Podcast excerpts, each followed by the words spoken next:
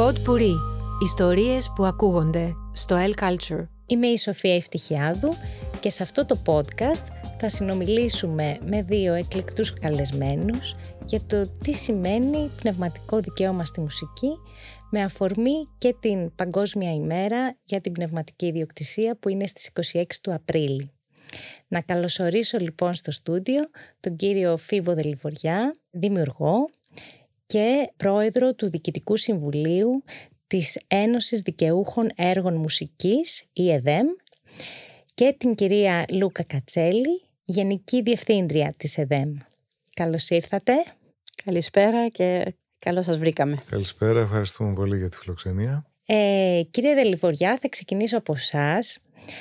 Τι σημαίνει για ένα μουσικό δημιουργό το πνευματικό του δικαίωμα; Λοιπόν, θα, θα χρειαστεί να μιλήσω λίγο περιφραστικά γι' αυτό. Ε, κάθε τραγούδι που, που πετάμε σαν ε, μήνυμα σε μπουκάλι στο πέλαγος ας πούμε είναι και ένα προϊόν το οποίο έχει, έχει διάφορες χρήσεις και οι οποίες είναι πολλαπλές. Δηλαδή μπορεί εγώ να γράψω ένα τραγούδι, να ε, το κυκλοφορήσω μέσα από μια δισκογραφική εταιρεία μετά όμως το τραγούδι αυτό δεν σταματάει να χρησιμοποιείται. Δηλαδή ε, αγοράζεται ή ακούγεται από το ραδιόφωνο ή παίζεται από την τηλεόραση ή παίζεται σε ένα playlist που φτιάχνει ένας μαγαζάτορας στο μαγαζί του κτλ. Ε, σε πάρα πολλές δηλαδή εμπορικές επιχειρήσεις το τραγούδι μου θα συνεχίσει να υπάρχει και θα υπάρχει και θα υπάρχει και θα υπάρχει. Τα τελευταία χρόνια, τα τελευταία 20 χρόνια όπως ξέρεις δισκογραφία επί της ουσίας δεν υπάρχει. Δεν αγοράζει. Υπάρχει μια ολόκληρη γενιά, οι κάτω των 35, δεν έχουν πληρώσει ποτέ αντίτιμο για να ακούνε μουσική. Το πνευματικό δικαίωμα λοιπόν είναι πια η μοναδική ουσιαστική αμοιβή του κάθε δημιουργού που γράφει. Σκέψου, ας πούμε, να είσαι ένας τυχουργό. Ένας άνθρωπος δηλαδή που δεν τραγουδάει, δεν βγαίνει στη σκηνή να πει τα τραγούδια, τώρα δεν αμείβεται και ως τραγουδιστής καθημερινά. Ε, τις εποχές φυσικά που υπάρχουν live, γιατί τώρα έχουμε και την πανδημία μπροστά μας.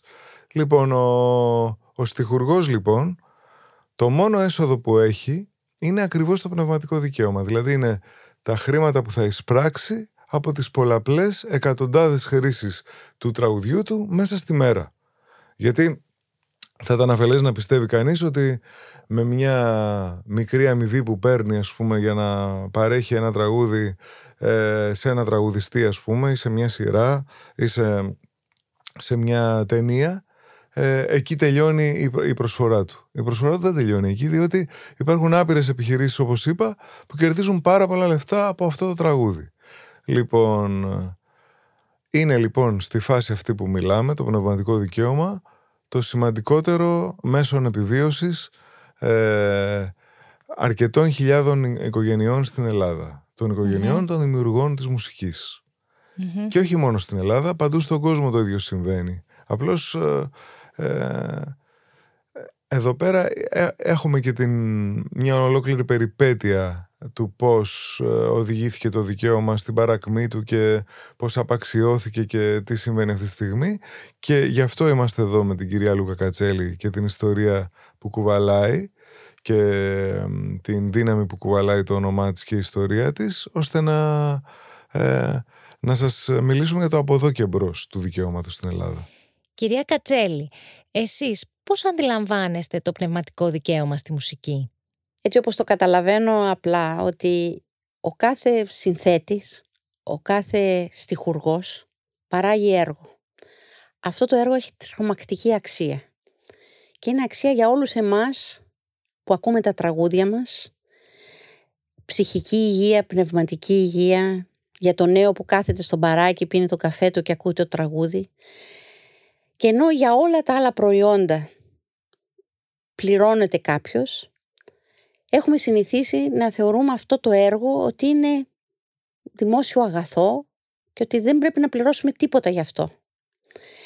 Πρέπει λοιπόν να συνειδητοποιήσουμε όλοι ότι αυτό που χαιρόμαστε, αυτό που μας κάνει, που μας δίνει μια ψυχική ανάταση, αυτό που μας κάνει να χορεύουμε, να τραγουδάμε, να αισθανόμαστε Έλληνες, το ελληνικό τραγούδι είναι έργο κάποιων ανθρώπων.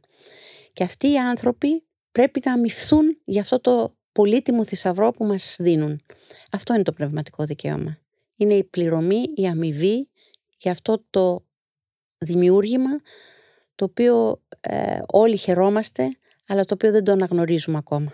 Και από ποιες πηγές μπορεί να λάβει ε, πνευματικό δικαίωμα ένας δημιουργός; Πρέπει, θα έπρεπε μάλλον μέχρι σήμερα να λαμβάνει αμοιβή από όπου και αν παίζεται αυτό το τραγούδι. Στο παρελθόν, στη χώρα μας, η κύρια πηγή ήταν αυτό που λέγεται δημόσια εκτέλεση, ζωντανές ε, παραστάσεις. Η οποία, η, το, τα ζωντανά ακούσματα, τα οποία μπορεί να ήταν στο καφέ, στο μπαρ, στο ξενοδοχείο, στη συναυλία κτλ. Αυτό λέγεται δημόσια εκτέλεση. Αυτή η πηγή μέχρι πρόσφατα ήταν πάνω από 60% των εσόδων των δημιουργών ερχόντουσαν από τις ζωντανές παραστάσεις. Καθώς γίνεται αυτός ο μεγάλος... Να, να, μια μικρή διόρθωση, να μην πούμε ζωντανές παραστάσεις πιο πολύ, όσο ζωντανές αναπαραγωγές. Ζωντανές... Γιατί και σε ένα μπαρ όταν πας και ακούγεται απλώς από τα ηχεία η μουσική Σωστά. Μια ζωντανή αναπαραγωγή, Σιγά σιγά καθώς συντελείται ένας ψηφιακός μετασχηματισμός και αρχίζουν τα ψηφιακά μέσα να μπαίνουν, αυτές οι πηγές, η κύρια πηγή της ζωντανής αναπαραγωγής ε, συρρυκνώνεται και μπορείτε να φανταστείτε ότι λόγω πανδημίας όλες οι ζωντανές αναπαραγωγές νέκρωσαν τουλάχιστον για πολλούς πολλούς μήνες. Άρα ποιες είναι οι άλλες πηγές; Έχουμε τις ψηφιακές, τις οποίες όμως για να αντλήσεις έσοδα από αυτές τις πηγές πρέπει να γίνουν συμβάσεις με τους παρόχους, τους ψηφιακούς, πρέπει να παρακολουθεί κάποιος τι παίζεται πού και τα λοιπά. Άρα είναι μια πηγή που έχει πολλές τεχνικές δυσκολίες για να αντλήσει κάποιος έσοδα και εισπράξεις από αυτή την πηγή. Είναι τα μηχανικά μέσα όπως λένε, δηλαδή ο παλιός δίσκος που τώρα είναι το CD όταν κάποιος βγάζει ένα CD Υπάρχει αυτό που λέγεται μια άλλη πηγή, η οποία και εγώ τώρα την έμαθα, που λέγεται η εύλογη αμοιβή ή το ιδιωτικό αντίγραφο. Ήταν παλιά λευκή κασέτα. Και όταν ε, εμείς ο κάθε ιδιώτης κατεβάζει ένα τραγούδι από το YouTube παραδείγματος χάρη, ε, αυτή είναι μια ιδιωτική χρήση στην οποία κάπου πρέπει, κάπως πρέπει να ανταμυφθεί ο δημιουργός. Πώς ανταμείβεται λοιπόν σύμφωνα με τον νόμο με βάση οι, την, τις συνολικές εισαγωγές ε, ε, ψηφιακών μέσων όπως δηλαδή iPhones ή iPads ή computers και τα λοιπά που εισάγονται, η αξία των εισαγωγών ένα 2% περίπου πηγαίνει για δικαιώματα στους 16 οργανισμούς συλλογικής διαχείρισης που υπάρχουν για όλες τις τέχνες. Άρα και η μουσική και η δημιουργοί ε, τα, στα πνευματικά δικαιώματα της μουσικής έχουν λαμβάνει από αυτό τον κουρβανά και τον οποίο τον μοιράζουμε αναλογικά, ανάλογα με το ρεπερτόριό τους στους δημιουργούς. Αυτή είναι η άλλη μια μεγάλη πηγή και επίσης μια τεράστια πηγή είναι όλα τα ραδιοτηλεοπτικά, δηλαδή ραδιόφωνα, τηλεοράσεις κτλ. Αλλά γενικά από όπου και αν παίζεται μουσική και αφορά τον συνθέτη ή τον στιχουργό, αυτός πρέπει να αμείβεται από όλες τις πηγές. Άρα γίνεται τώρα μια τεράστια προσπάθεια στην ΕΔΕΜ να διευρύνουμε αυτές τις ε, πηγές και να στηρίξουμε με σύγχρονους μηχανισμούς τη συλλογή εισπράξεων από όλες τις πηγές και όχι μόνο από τη ζωντανή αναπαραγωγή. Ναι, να κάνω κι εγώ ένα μικρό παραδειγματάκι. Δηλαδή, είναι όπως ο καφές ας πούμε. Κάθε καφέ χρειάζεται να, να πάρει τον καφέ τον οποίο θα μοιράσει τους, ε, θα δώσει στον κόσμο. Ε, υπάρχουν, διά, διάφορε, υπάρχουν διάφορες διαμεσολαβήσεις γι' αυτό. Δηλαδή υπάρχει η βιομηχανία που φτιάχνει τον καφέ, ο μεσάζων που το, που το πουλάει στον μαγαζάτορα, ο μαγαζάτορας που πληρώνει τον καφέ, ο πελάτης που πληρώνει το, το μερίδιο του καφέ που θα πιει μέσα σε όλο αυτό. Κάτι τέτοιο γίνεται και με τη μουσική. Δηλαδή κάθε ε, ζωντανός χώρος που λειτουργεί παίζοντας μουσική οφείλει να αμείβει τους δημιουργούς και ταυτόχρονα κάθε ε, μέσο το οποίο μεταδίδει ε, τις, τις μουσικές και το χρησιμοποιεί ο εκάστοτε μαγαζάτορος. Δηλαδή άλλος παίζει από το ραδιοφωνό του, άλλος παίζει από τα ψηφιακά που είπε η κυρία Κατσέλη. Άρα και οι πάροχοι των ψηφιακών και οι ιδιοκτήτες ραδιοφωνικών σταθμών, αλλά και ο μαγαζάτορος που τα χρησιμοποιεί, οφείλουν ένα πολύ συγκεκριμένο ποσοστό που το ορίζει ο νόμος ας πούμε και οι κανονισμοί, οι ευρωπαϊκοί κανόνες αλλά και η νομοθεσία όπως ψηφίστηκε στην Ελλάδα είναι, ε, είναι αυτό που ισχύει για όλους. Ανάλογα φυσικά με το μέγεθος και το πελατολόγιο του, του κάθε μαγαζιού. Δεν μπορεί να πληρώσει το ίδιο ένας που έχει ένα τεράστιο ξενοδοχείο ή ένα τεράστιο κλαμπ και ένας άλλος που έχει ένα πολύ μικρό χώρο στον οποίο συχνάζουν 20 άνθρωποι ας πούμε. Αυτά όμως όλα ε, είναι καθορισμένα από την νομοθεσία. Εμείς όπως πολύ σωστά είπε η κυρία Κατσέλη προσπαθούμε πια σαν ΕΔΕΜ, διοικώντας πλέον οι ίδιοι οι δημιουργοί και ελέγχοντας οι ίδιοι οι δημιουργοί το, τον τρόπο με τον οποίο γίνεται όλη, αυτή η περίπλοκη διαδικασία, να τη διευρύνουμε και να την, ε, να την κάνουμε πιο σύγχρονη. Διότι, ε, όπως ανέφερε η κυρία Κατσέλη, αλλάζουν τα πράγματα άρδιν, ραγδαία. Σαφέστατα και νομίζω ακούγοντάς σας κιόλας ότι η διαχείριση του πνευματικού δικαιώματος για έναν δημιουργό ε, τουλάχιστον στα δικά μου αυτιά μου μοιάζει κάπως σύνθετη. Δεν ξέρω πόσο εύκολη υπόθεση είναι ή όχι. Ε, και θα ήθελα να σας ρωτήσω κατά πόσον πιστεύετε ότι θα μπορούσε ένας δημιουργός να διαχειριστεί την αδειοδότηση των έργων του μόνος του; Να απαντήσω εγώ δεν μπορεί. δεν μπορεί. Και, και, δεν, και δεν ε, πρώτα πρώτα δεν, δεν μπορεί γιατί όπως είπαμε πριν υπάρχουν πάρα πολλές πολλα, πολλαπλές πηγές και ο ίδιος είναι ουσιαστικά δημιουργός. Δεν είναι ο, ρόλος του ή δεν γνωρίζει και δεν μπορεί ε, να παρακολουθήσει πού παίζονται τα τραγούδια του ε, να, να έχει τις άδειες που απαιτούνται, να κάνει όλη αυτή την προεργασία, γιατί όπως είπατε πολύ σωστά, τεχνικά είναι πολύ δύσκολο. Θέλω να δώσω ένα παράδειγμα το οποίο μου κάνει τεράστια εντύπωση για να καταλάβει και ο κόσμος πόσο σύνθετη είναι η διαχείριση του πνευματικού δικαιώματος. Πες ότι μια, ένα ιδιωτικό κανάλι παίζει μουσική. Το ιδιωτικό κανάλι στέλνει στην ΕΔΕΜ τι; Αυτό που λέγεται playlist, τη λίστα των τραγουδιών τα οποία παίχτηκαν ε, σε μία μέρα, μία ώρα, μία συγκεκριμένη ζώνη. Εμείς στην ΕΔΕΜ έχουμε αυτή τη στιγμή 2.213 μέλη με συμβάσεις. Το κάθε μέλος μας έχει δώσει όλο τον κατάλογο των τραγουδιών τους, το ρεπερτόριο. Άρα εμείς πρέπει να αντιστοιχίσουμε τη λίστα που μας στέλνει η τηλεόραση με την λίστα του ρεπερτορίου που έχουμε και εκπροσωπούμε. Αυτό γίνεται στο κομπιούτερ μέσα, παντρεύονται τα δύο, αυτό λέγεται τεκμηρίωση, δια... κατηγοριοποίηση και τεκμηρίωση και βάσει αυτού του παντρέματος γίνεται η τελική διανομή. Ανάλογα με τη χρήση. Ε, αυτή την σύνθετη διαδικασία δεν μπορεί να την κάνει ένας δημιουργός μόνος του. Ε, και κάτι άλλο το οποίο ίσως και από τη δική μου επαγγελματική σταδιοδρομία και θέλω να είναι και ένα μήνυμα για τη σημερινή μέρα. Ισχύσεν τη ενώση. Εάν όταν μαζευτούν μαζί οι δημιουργοί έχουν διαπραγματευτική δύναμη απέναντι στο χρήστη.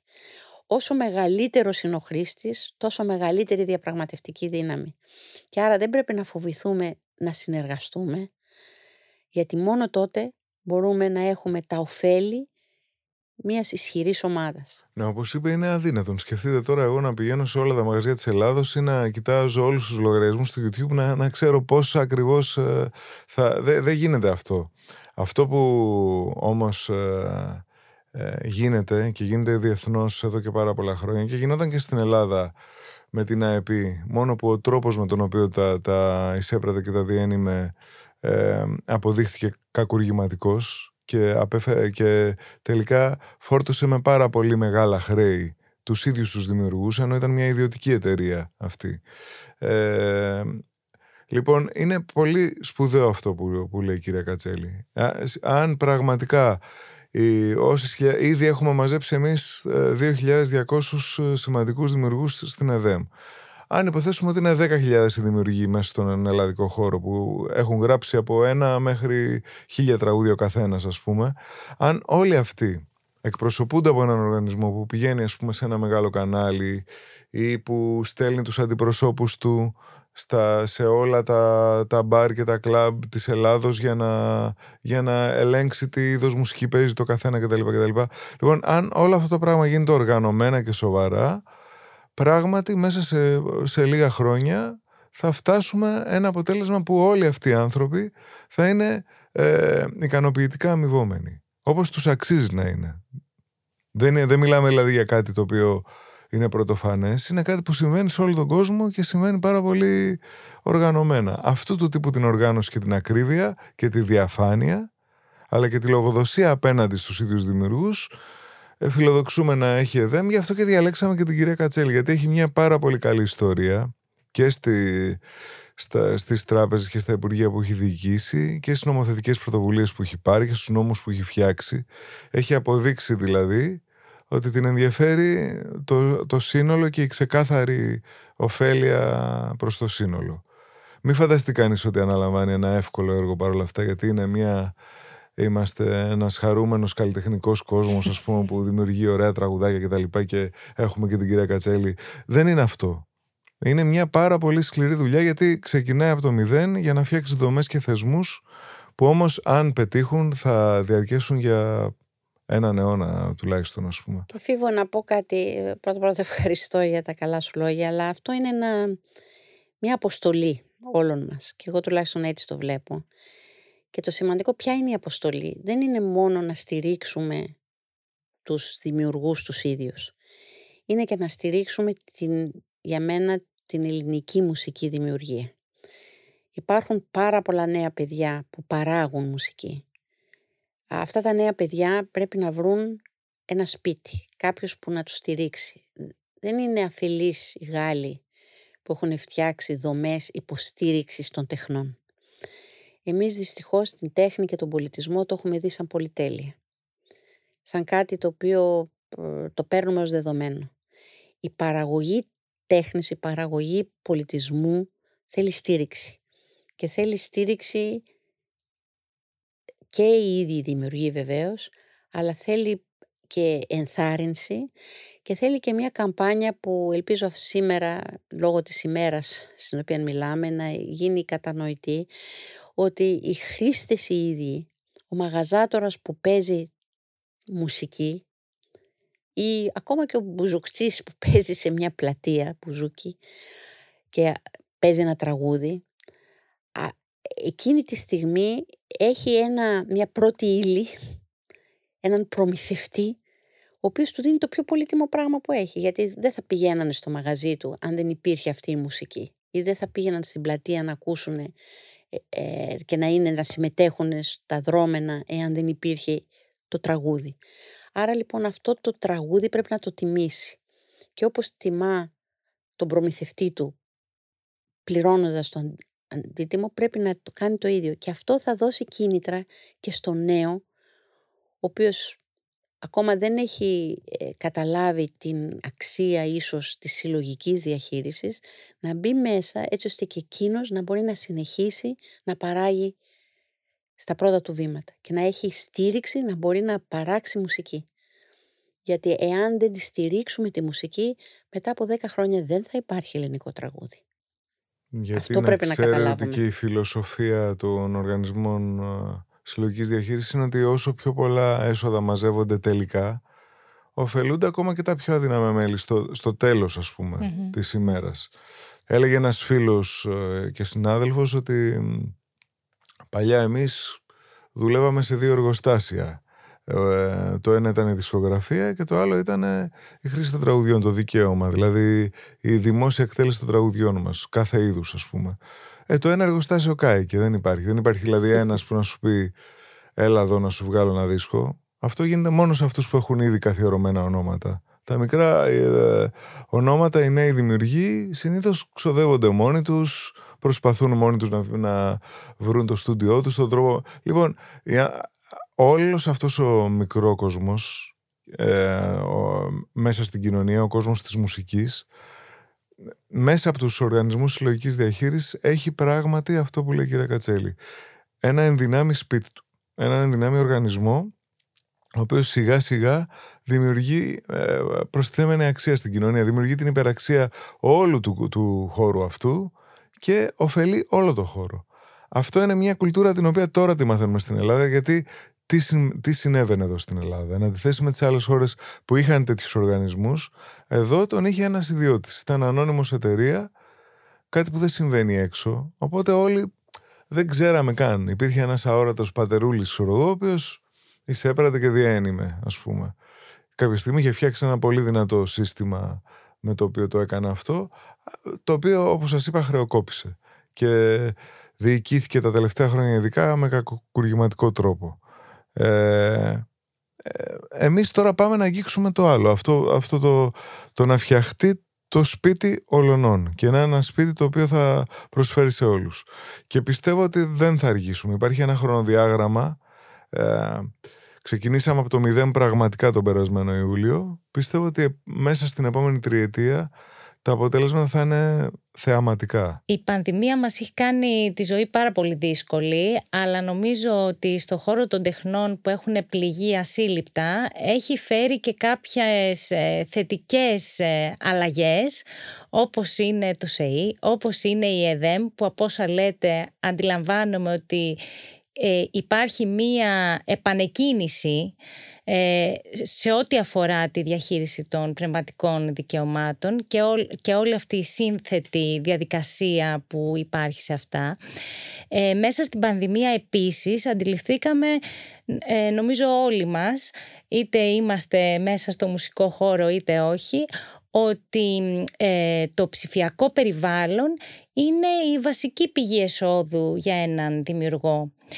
Ε, πώς ένας οργανισμός συλλογικής διαχείρισης εξασφαλίζει ότι όλα τα έργα των δημιουργών που εκπροσωπεί αδειοδοτούνται και διανέμονται προς αυτούς, δηλαδή προς τους δημιουργούς τα δικαιώματα; Πώς ακριβώς συμβαίνει αυτό; Θα ξεκινήσεις; Ναι, θα ξεκινήσω. Να πω το εξής. Πρώτα-πρώτα η κρίση, ε, η πανδημία είναι μια μεγάλη κρίση. Και δυστυχώς και στη χώρα μας αλλά και σε όλη την Ευρώπη μαθαίνουμε μέσα από τις κρίσεις. Έπρεπε εδώ και καιρό να είχαμε διαφοροποίηση τις πηγές εσόδων και εισπράξεων. Ε, έπρεπε να μπούμε στην κρίση για να συνειδητοποιήσουμε αυτό που μόλις είπατε, ότι η ζωντανή ε, αναπαραγωγή, το, το ένα εργοστάσιο από τα δύο που είπε πριν ο Φίβος, έχει και αυτό καεί. Ή μπορεί να καεί. Υπάρχει μεγάλος κίνδυνος να καεί. Άρα για κάποιον που θέλει να εξασφαλίσει τη συνέχεια σε αυτό το χώρο, θα πρέπει να πολύ νωρίς να διαφοροποιήσεις τη στρατηγική πράξεων. Να πω επίσης ότι η πανδημία δυστυχώς στην Ελλάδα, ακριβώς επειδή δεν είχε γίνει αυτή η διαφοροποίηση πηγών εισπράξεων, έχει φέρει μια εξαθλίωση, θα έλεγα, σε, στην πλειοψηφία των δημιουργών. Και από εκεί που η ΑΕΠ μοίραζε 30 εκατομμύρια περίπου το χρόνο, αυτή τη στιγμή πέρσι το 20 η, στο χώρο το δικό μας δεν ήταν παραπάνω από 5 εκατομμύρια τα οποία μοιράστηκαν. Δηλαδή έχει γίνει μια κατάρρευση εισπράξεων ε, εν μέρη και, και λόγω, λόγω και πανδημίας. Άρα αυτό τι σημαίνει ότι πάρα πολλοί ε, δημιουργοί ουσιαστικά δεν μπορούν να ζήσουν με, το, με τα εισοδήματα τα οποία και τις πράξεις που έχουν. Γι' αυτό επιτρέψτε μου να πω ότι θα έπρεπε όπως και σε άλλες χώρες η κυβέρνηση να στηρίξει το πνευματικό δικαίωμα πολύ πιο ενεργά με μέτρα υποστήριξης των ίδιων των δημιουργών και των οργανισμών τους σε όλο τον πολιτισμό. Δυστυχώς αυτό δεν έγινε μέχρι τώρα. Τώρα, παίρνοντας υπόψη αυτό το μετασχηματισμό, πώς γίνεται η ίσπραξη, πώς πρέπει να γίνει, δεν είναι εύκολη υπόθεση. Πρέπει να υπογραφούν συμβάσεις μεταξύ της ΕΔΕΜ και κάθε ενός ψηφιακού παρόχου, δηλαδή το YouTube, το Spotify, το η το Diesel, το, και ούτω, όλες, μία, μία, μία, μία.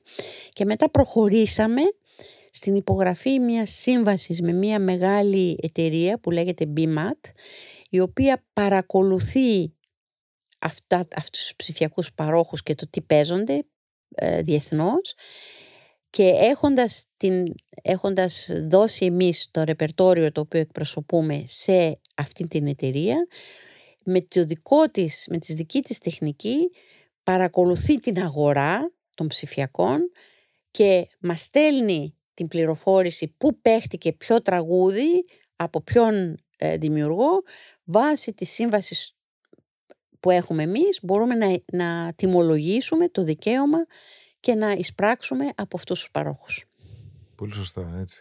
Ε, έπρεπε να γίνει αυτό. Έπρεπε να γίνει. Δηλαδή, να σκεφτείτε επίσης το τελευταίο χρόνο της λειτουργίας της κατάφερνε να εισπράξει από το ψηφιακό τομέα που όπως ξέρουμε πια είναι πρωταγωνιστικός στη ζωή του καθενός ακόμα και η δημόσια εκτέλεση εξαρτάται από το, από το ψηφιακό τομέα πια 70.000 για όλα τα ελληνικά τραγούδια για όλα, για το σύνολο των ελληνικών τραγουδιών μετά νομίζω το έχει φτάσει 250.000 είναι ένα, όπως καταλαβαίνετε ένα πάρα πολύ μικρό ποσό. Λοιπόν ε, και υπάρχουν πράγματι δημιουργοί πολλών τα ονόματα μπορεί να μην τα γνωρίζετε που όμως τα τραγούδια τους τα τραγουδάτε όλα απ' έξω και πολλές φορές την ημέρα και πολλά... Λοιπόν, οι άνθρωποι αυτοί, αυτή τη στιγμή, είναι ε, αβοήθητοι αφενός, παρότι από την αρχή της πανδημίας φωνάξαμε ότι ένας πολύ ουσιαστικός τρόπος να βοηθηθεί η μουσική είναι να ενισχυθούν οι οργανισμοί συλλογικής διαχείρισης στην Ελλάδα, κάτι το οποίο δεν έχει γίνει ακόμα, παρότι υπήρξε, υπήρξαν ε, ε, σχετικές υποσχέσεις ας πούμε και που το έστω και τελευταία στιγμή ελπίζουμε να προχωρήσουν σε αυτό το πράγμα γιατί είναι μια υποχρέωση απέναντι σε έναν κόσμο που πραγματικά έχει εξαθλειωθεί. Και το άλλο είναι αυτό, είναι εμείς οι ίδιοι να εξυγχρονίσουμε τον τρόπο με τον οποίο εισπράττουμε από αυτές τις πηγές. Δηλαδή να μην περιμένουμε να τελειώσει η πανδημία, διότι αυτή τη στιγμή σε ένα σωρό πλατφόρμες οι άνθρωποι στα σπίτια τους ακούνε κανονικότατα όλα αυτά τα τραγούδια. Τα κανάλια κάθε, έχουν πέντε ε, μουσικές εκπομπές μόνο με ελληνικό τραγούδι που ε, κάθε εβδομάδα διασκεδάζουν τον κόσμο. Άπειρες ελληνικές ταινίες, στις οποίες υπάρχει μουσική προβάλλονται παντού, ας πούμε. Λοιπόν, όλα αυτά τα πράγματα είναι πράγματα τα οποία οφείλουν να, να εισπραχθούν για τον πολύ απλό λόγο γιατί έχουν δουλευτεί. Είναι δηλαδή, έχουν εργαστεί κάποιοι άνθρωποι για αυτά και αυτή τη στιγμή αυτοί οι άνθρωποι το χρόνο της πανδημίας δεν έχουν που την κεφαλή κλείνε. Ήταν δύσκολο που ήταν δύσκολο το τοπίο μετά τη χρεοκοπία της ΑΕΠ. Αυτό το πράγμα τώρα μας έχει δώσει, μας έχει γονατίσει. Και ούτως ή άλλως νομίζω ότι στο χώρο του πολιτισμού ποτέ κανείς δεν περνάει και εύκολα οικονομικά. Θέλω να πω ότι και μετά την πανδημία είναι πολύ σημαντικό αυτό να δημιουργήσει μια άλλη κουλτούρα ε, στον τρόπο με τον οποίο σκεφτόμαστε για το πνευματικό δικαίωμα ενός δημιουργού. Και επειδή συζητάμε για το οικονομικό κομμάτι, ε, είναι βιώσιμος ο κλάδος σε σχέση με αυτό ή μπορεί να είναι; Ο βιώσιμος, ο κλάδος του πνευματικού δικαιώματος. Ναι. Φυσικά, μα εφόσον συνεχίζεται, εφόσον συνεχίζεται να χρησιμοποιείται ένα προϊόν, σαφώς είναι βιώσιμο. Εμείς ε, πιστεύουμε και είμαστε σίγουροι και έχουμε και την ομοθεσία πια για να το στηρίξουμε αυτό, ότι πραγματικά μέσα στην επόμενη τριετία θα έχουν φτιαχτεί όλοι, όλες οι, οι θεσμικές βοήθειες για να μπορεί να επιβιώσει ο Έλληνας δημιουργός. Πρέπει να δημιουργηθεί μια κουλτούρα ασφάλειας στον χώρο του πολιτισμού. Υπάρχει τέτοια αβεβαιότητα αυτή τη στιγμή σε όλες τις τέχνες και στη μουσική δημιουργία που τελικά είναι αντικίνητρο να μπει κάποιος και να δημιουργήσει. Ε, λοιπόν, ένα από τα ζητούμενα και ελπίζω, να, ελπίζω, ελπίζω ότι θα μπορέσουμε να το καταφέρουμε στην ΕΔΕΜ είναι στην, ε, στα επόμενα χρόνια να δημιουργηθεί μια κουλτούρα ασφάλειας. Ότι ανάλογα με τη χρήση, ανάλογα με την, φυσικά με την παραγωγή, με το έργο, με την συμβολή του καθενός σε αυτό που λέγεται παραγωγή ε, μουσικού έργου, θα έχει μία αμοιβή, αλλά θα έλεγα και κάτι άλλο, ότι θα έχει επίσης πρόσθετες υπηρεσίες πέρα από απλώς την ίσπραξη των, της αμοιβής που, ε, που εκπροσωπεί το έργο του. Δηλαδή, αν ας το σκεφτούμε λίγο, ένας νέος που θέλει να βγάλει ένα CD και χρειάζεται ένα ποσό. 5.000, 10.000 για να κάνει αυτό το έργο. Μπορεί να το πάρει από τράπεζα, όχι.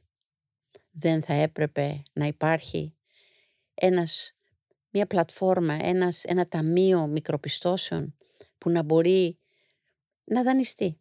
3.000, 4.000, 5.000 αντί να τρέχει στον μπαμπά, στο θείο, στον παππού για να μπορεί να βγάλει, να παράξει έργο. Δεν έχουμε δυστυχώς στην Ελλάδα, η χώρα που λέμε ότι είναι η χώρα του πολιτισμού, δεν έχουμε δομές στήριξης και μηχανισμούς στήριξης του πολιτισμού. Και δεν είναι μόνο η ίσπραξη και η αμοιβή που είναι το πρωταρχικό, είναι όλων των ειδών της υπηρεσίας. Από την ασφάλιση, από την χρηματοδότηση, από τις νομικές υπηρεσίες. Ο καθένας έχει αφαιθεί μόνος του στο πέλαγος να τα βάλει ε, με τα θεριά. Ε, δεν γίνεται. Ε, ανέφερε πριν ο Φίβος Δελιβοριάς τη λέξη σπίτι ε, και νομίζω ότι τώρα η κυρία Κατσέλη περιγράφει αυτό το σπιτι Δηλαδή είναι μια. σπίτι ολοκληρωμένων υπηρεσιών. Μια δομή στήριξης πολλαπλής. Μα ανέφερε και το γαλλικό παράδειγμα πολύ σωστά. Ε, και το αγγλικό μπορώ να σας πω την PRS, τη ASEM. Όλοι οι μεγάλοι οργανισμοί, όλες οι χώρες που κατάφεραν να έχουν έναν κεντρικό ε, οργανισμό συλλογικής διαχείρισης, τον οποίο να τον διοικούν οι δημιουργοί, κατάφεραν να φτιάξουν και ταμεία στήριξης των δημιουργών μέσα, μέσα από αυτούς τους τους οργανισμούς. Είναι μια κουλτούρα που δεν την έχουμε μάθει ακριβώς εμείς εδώ στην Ελλάδα. Ε, αλλά είναι κάτι πολύ σημαντικό. Δηλαδή, α, ακριβώς και επειδή η δισκογραφία αυτή τη στιγμή είναι ένα, ένα πράγμα το οποίο δεν πρόκειται το ίδιο να σου δώσει τη, τις, ε, ε, τις πηγές για να συνεχίσει τη μουσική σου. Ένας τέτοιος οργανισμός όσο δυνατότερα πάει και όσο κρατάει ένα νόμιμο ε, ποσό για να, για να φτιάξει το ταμείο του, μπορεί να παίξει ακόμα και ρόλο ασφαλιστικού ταμείου, όπως πολύ σωστά είπε η κυρία Κατσέλη, για τα γεράματά μας. Το τελευταίο διάστημα, έτσι όπως δραστηριοποιείστε μέσα στην ε, ΕΔΕΜ, που αντιλαμβάνομαι ότι υπάρχει και μία συσπήρωση, βλέπετε να, να αλλάζει αυτή η κουλτούρα, έστω και λίγο; Ε, κοιτάξτε να δείτε, είναι αυτό που είπε η κυρία Κατσέλη, ότι με τις κρίσεις μαθαίνουμε να την έχουμε. Με τις κρίσεις μαθαίνει ο κόσμος να, να, και να κοιτάει τον δίπλα του και να κοιτάει τον εαυτό του και να βλέπει τον εαυτό του σε μια πολύ δυνότερη θέση από ό,τι τον είχε φανταστεί πιο πριν. Οπότε είναι, ε, είναι στιγμές που και για να βοηθηθεί ο ίδιος και για να βοηθήσει και τους άλλους το καλύτερο που έχει να κάνει είναι ακριβώς να αναπτύξει αυτό του, του είδους τον πολιτισμό ε, ο οποίος σε, σε στιγμές καλύτερη από αυτή που ζούμε τώρα θα εξασφαλίσει και την ομαλότητα της ζωής του, την ειρήνη στη ζωή του ας πούμε. Ε, ε, είναι, είναι, είναι μια, μια φιλοσοφία δύσκολη, μια φιλοσοφία η οποία έχει να κάνει με τη βαθύτερη πλευρά της τέχνης μας, γιατί η τέχνη μας ενώνει τους ανθρώπους ας πούμε. Τους κάνει να αγκαλιάζονται, να χορεύουν, να είναι μαζί, να αισθάνονται αλληλεγγύη με τους διπλανούς κτλ. Αλλά συγκρούεται λίγο με τον ε, εγωισμό του κάθε καλλιτέχνη ατομικά. Γιατί είναι, ε, έχουμε αυτό το παράδοξο εμείς. Μπορεί να εμπνέουμε ας πούμε τη συνθήκη της ενότητας, αλλά είμαστε μικροί κόσμοι, μικρά νησιά, ε, ταμπουρωμένα το καθένα στον κόσμο, που μάλιστα πολλοί από εμάς νομίζουν ότι είναι μόνο αυτός. και, λοιπόν, αυτό το πράγμα είναι, είναι κάτι που εξυπαρχείς ένας οργανισμός συλλογικής διαχείρισης φροντίζει να, πώς να σου πω, να, να δημιουργήσει αυτούς τους συνεκτικούς δεσμούς. Εγώ δηλαδή τα τελευταία πέντε χρόνια που αναγκαστικά λόγω της πτώσης ΑΕΠ ασχολούμαι με αυτή την ιστορία ε, και προσπαθώ μαζί με συναδέλφους μου να βρω λύσεις, συνάντησα ένα σωρό κόσμο που δεν τους ήξερα. Συνάντησα έναν ολόκληρο μαγικό κόσμο, ας πούμε, του εμπορικού λαϊκού τραγουδιού, που είναι άνθρωποι οι οποίοι δεν τους ξέρουμε τους λαϊκούς τραγουδιστές, ξέρετε ποιοι είναι, δεν ξέρετε ε, τι θησαυροί υπάρχουν από πίσω, που μέσα στο σπίτι τους αθόρυβα κάτω και γράφουν στίχους, κάτω και γράφουν μουσικές. Λοιπόν, όλος αυτός ο κόσμος είναι ένας μικρός συντροβιότοπος, ο οποίος μαθαίνει αυτή τη στιγμή, μαθαίνουμε ένας τον άλλον, μαθαίνουμε να ζούμε μαζί και να δουλεύουμε και να κερδίζουμε μαζί. Και πιστεύω ότι αυτό, αυτό θα, θα βγει στο, στο, στην επόμενη μέρα. Δηλαδή από το τέλος του 2021 ήδη θα δούμε τα αποτελέσματά του. Και οι άνθρωποι που γράφουν εμπορικά τραγούδια και οφείλουν να τα πληρωθούν πολύ σωστότερα και πολύ καλύτερα από ό,τι γινόταν τα τελευταία χρόνια, αλλά και ακόμα και ένας δημιουργός ο οποίος ε, τώρα ξεκινάει και ε, μπαίνει σε αυτή την οικογένεια και ξέρει, καταλαβαίνει πώς δουλεύουν αυτοί οι άνθρωποι, πώς, ε, ποιοι είναι οι όροι της επιτυχίας, πώς ένα τραγούδι σου ακούγεται περισσότερο κτλ. Είναι, είναι μια σημαντική ε, λειτουργία ο οργανισμός συλλογικής διαχείρισης για την κοινωνία. της μουσικής και την κοινωνία ευρύτερα. Το στίχημα είναι, όπως είπε πολύ σωστά ο Φίβος, να κτίσουμε ε, βήματα εμπιστοσύνης. Υπάρχει μια βαθύτατη κρίση εμπιστοσύνη στην ελληνική κοινωνία γενικότερα και στον καλλιτεχνικό κόσμο και στον κόσμο της μουσικής ειδικότερα. Μπορούμε να το ξεπεράσουμε. Αυτό είναι μεγάλο το στίχημα και είναι ένα στίχημα και της ΕΔΕΜ και μόνο τότε ε, ελπίζω να μπορέσουμε να το κάνουμε προς το τέλος του 2021. Δεν είναι εύκολο.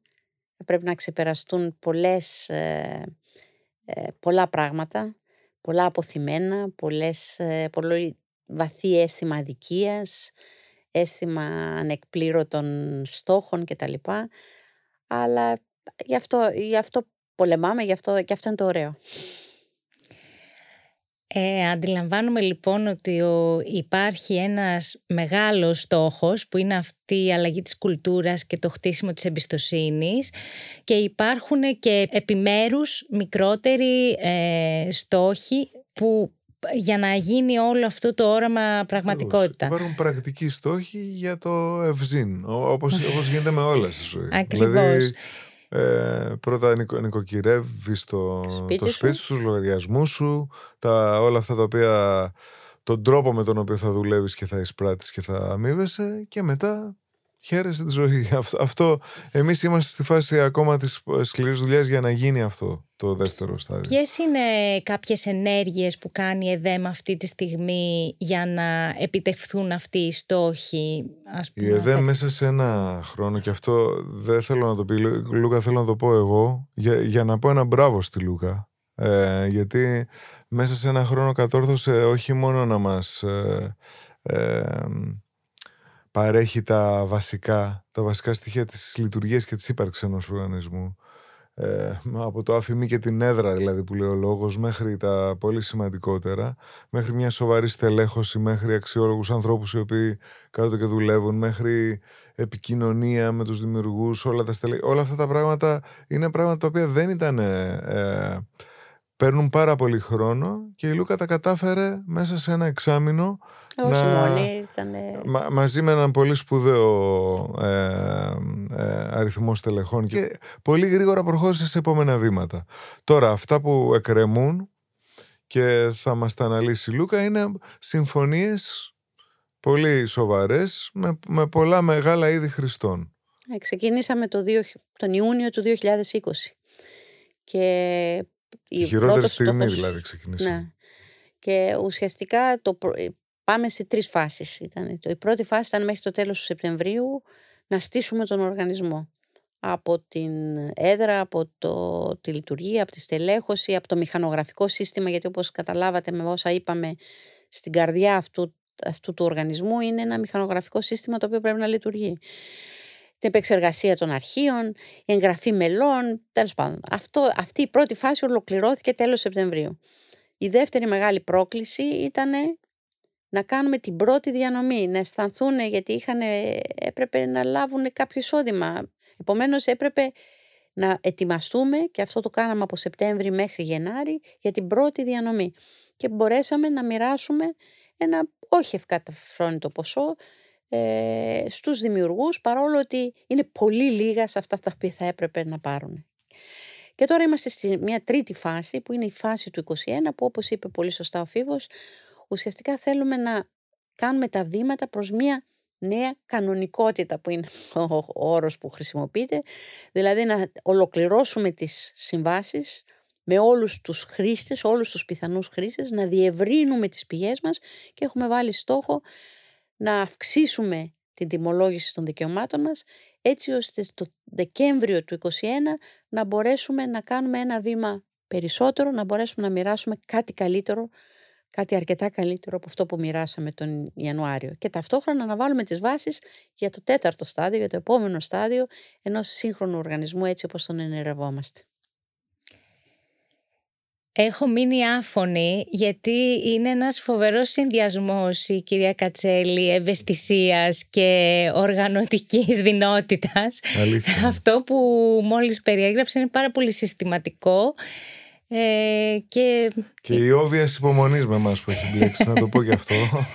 Ε, Ε, γιατί πράγματι έχει, έχει μπλέξει με όλα τα ταμπεραμέντα τα δικά μας ας πούμε που ε, προσπαθούμε ακριβώς να την κατευθύνουμε στο πώς πρέπει να γίνει σωστά κτλ. κτλ. Έχει την υπομονή και τους ακούει όλους, ε, άλλους ε, που ανυπόμονα τις λένε πράγματα, άλλους άδικα τις λένε πράγματα, άλλους ε, ε, τις κάνουν δίκαιες παρατηρήσεις για το πώς θα πάει καλύτερα κτλ.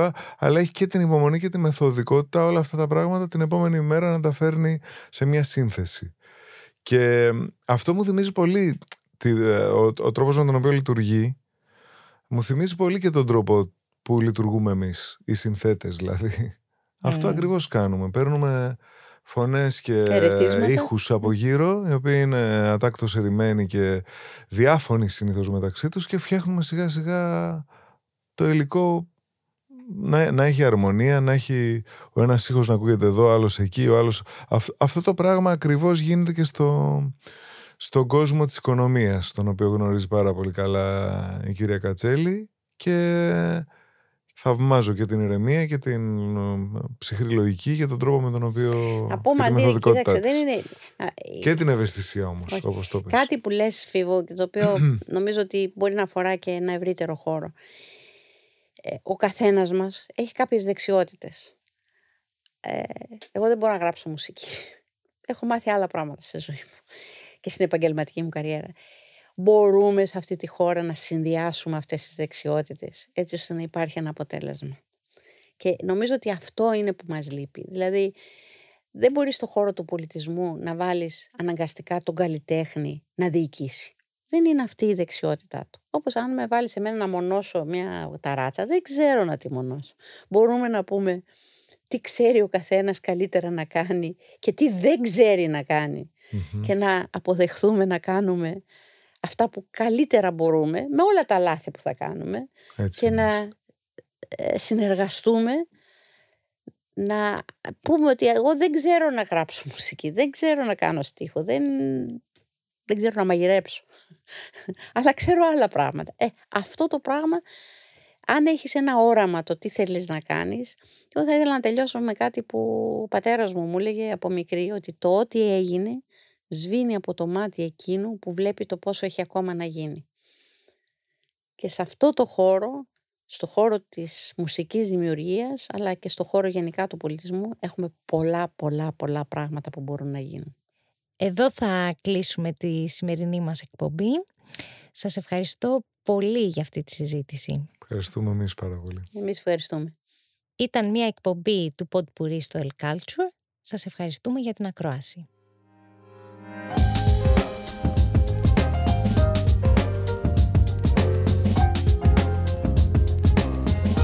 Pod Puri. Ιστορίες που ακούγονται στο El Culture.